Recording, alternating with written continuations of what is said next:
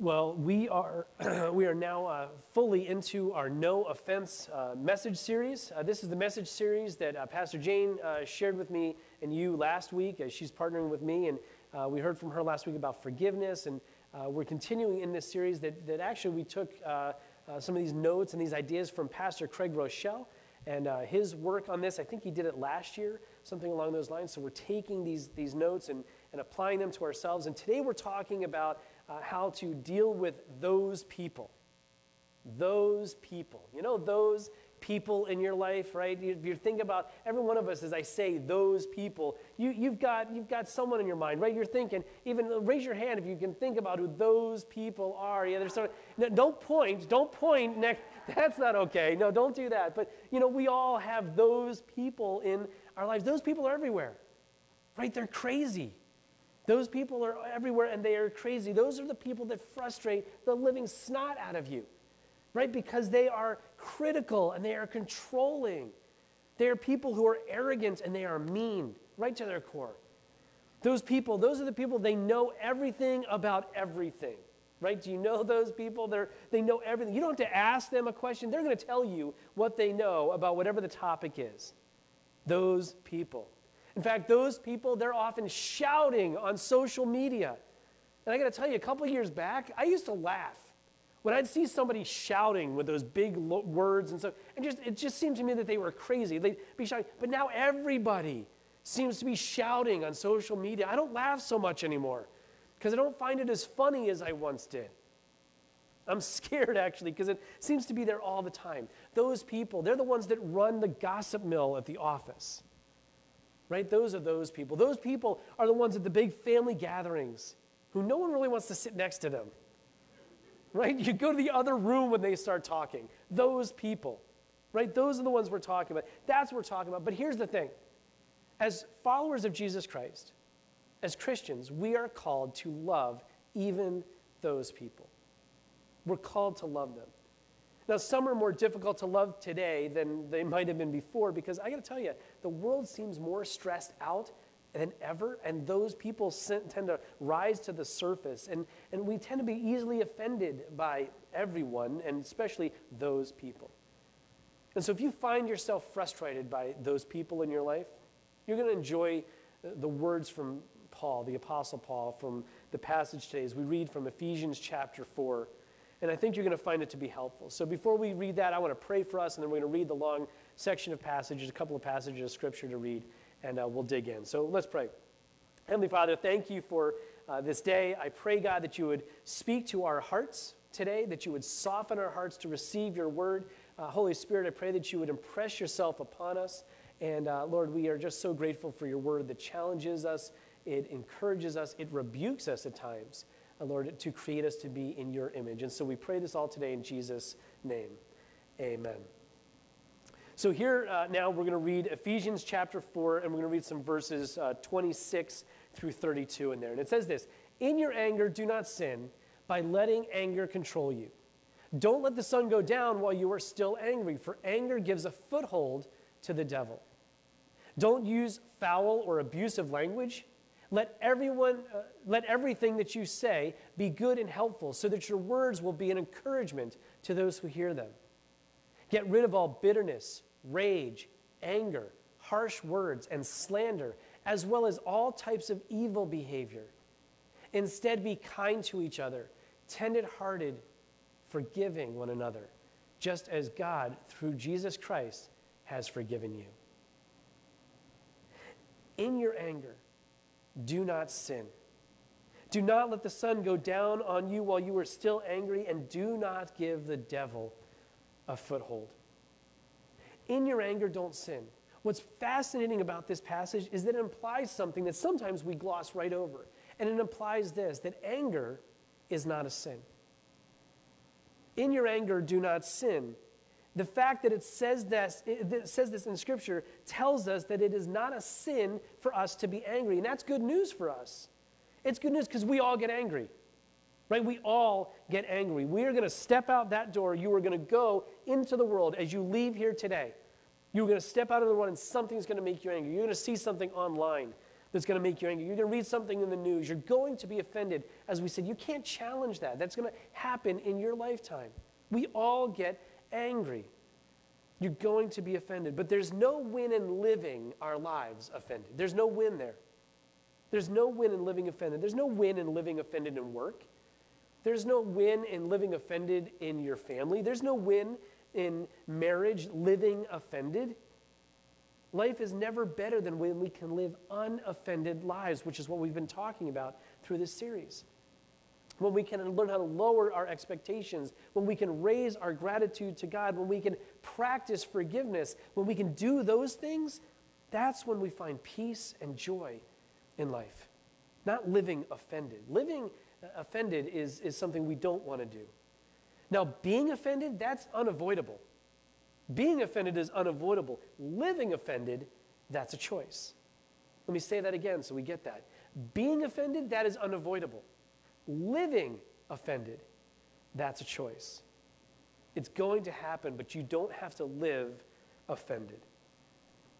Now, here's the thing when we come in contact with our anger, when we deal with anger, when anger enter, enters our body, when we're dealing with that, there is a temptation for us to hold on to that anger right? There's a temptation to hold on to the anger. There's a, we want to nurture that offense a little bit, right? We're angry. We want to kind of give it a little bit of space. We want to rehearse the hurts over and over and over again. But the Bible tells us do not give the devil, do not give Satan, do not give the father of lies, the one who is out to devour you and hurt your soul, do not give the prince of darkness a foothold. That's what the scripture says. Do not give in. Do not give the devil a foothold. You know, when I was a kid, someone taught this passage, and, and when they taught it to me as a child, um, and, and really up until even my adulthood, when they would talk about the term foothold, I would think of it as kind of like putting your foot in a door, like to stop that door from, from, sh- from shutting all the way. Don't give the devil the ability to put that foot in. Or another way I thought of it is they talked about rock climbing. If you're climbing on a rock, don't, you know, you got to get that foot in there to get that thing so you can move. Up. Don't let the devil have that foothold to, to be able to climb into your life. That was kind of what I was told. But as I've studied this, you look at the word, the, the actual Greek word for the word foothold, and the word is actually uh, place or room. Do not give the devil a place. Do not give the devil a room to live in. Because if you do, you're going to give him that space if you're offended and you give in to that offense as you get angry. Do not give the devil a place in your heart for room for him to work against you. That's what it's saying. Don't let him set up shop. Don't let him live in that spare room of, of your heart. Don't let him do that. Don't give the devil any space in your heart. And I don't want to give the devil space in my life. I don't want to give the devil space in my marriage. I don't want to give the devil space in my, my, my work with my kids and the way I'm raising them. I don't want to give the devil space in uh, my friendships or here in the church. I don't want to give this devil space to do that. In your anger, do not sin. Do not let the sun go down on you while you are still angry. That's how it continues. Don't give the devil space. Don't let him live in your, your life by giving him space in that anger. And don't let the sun go down on your anger. Don't let the sun go down. Don't let the day end. In other words, the day of your hurt should also be the day of your healing. The day of your hurt should also be the day of your healing. The day you're betrayed, the day you're offended, that's the day to reconcile. That's the day to reconcile. When I do marriage counseling, um, when, we, when I'm preparing to do marriage counseling with someone, I, I will reference this verse a lot of times because it was told to me when I got married, and uh, Cindy and I actually tried to build our marriage around this principle. Uh, we, would, we would fight when we were first married, right? We're trying to bring two independent people into space together to live, and so we would fight. And, and, um, and, and Cindy took this passage to heart. I would not be able to sleep at night if one of us was angry, especially if it was her.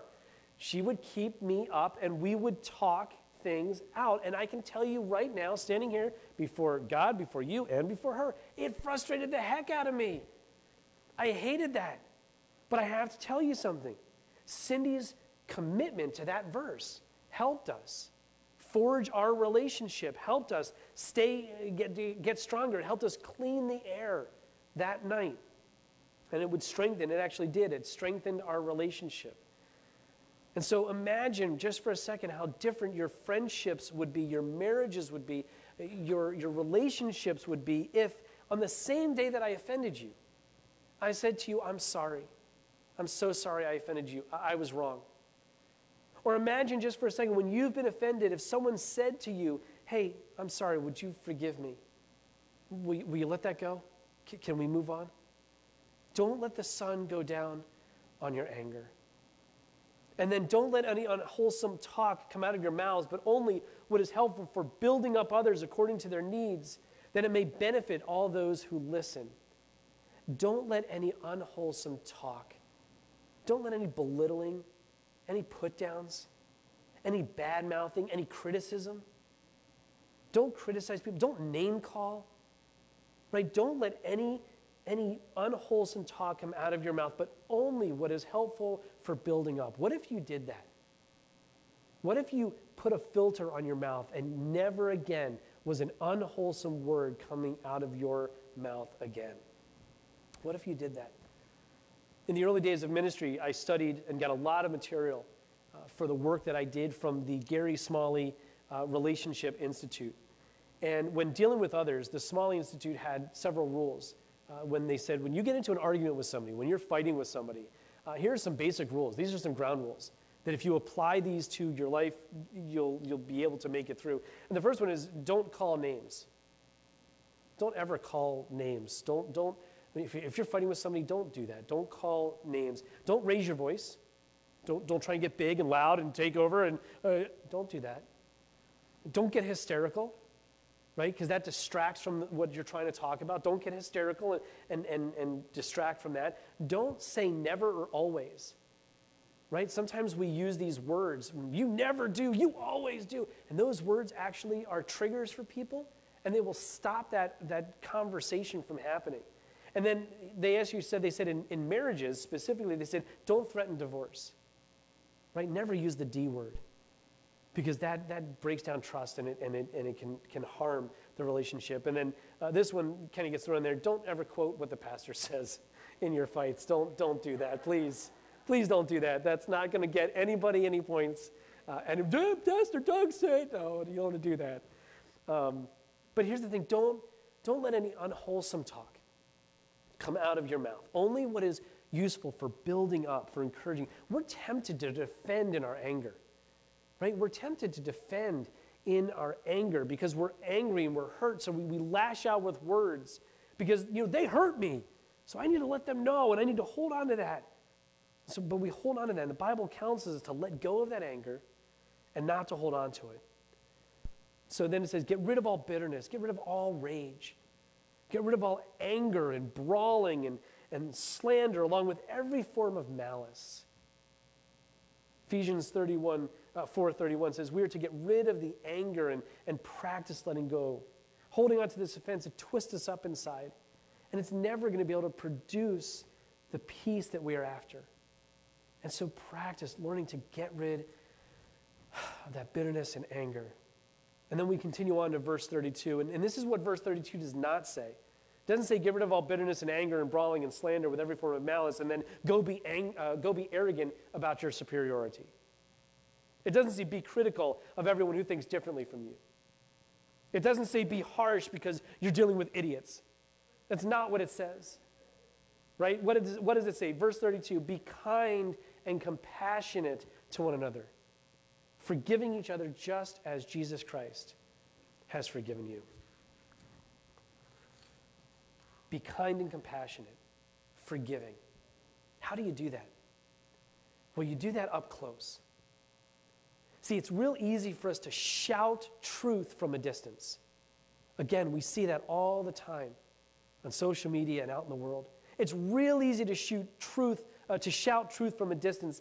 It takes time it takes effort to love up close.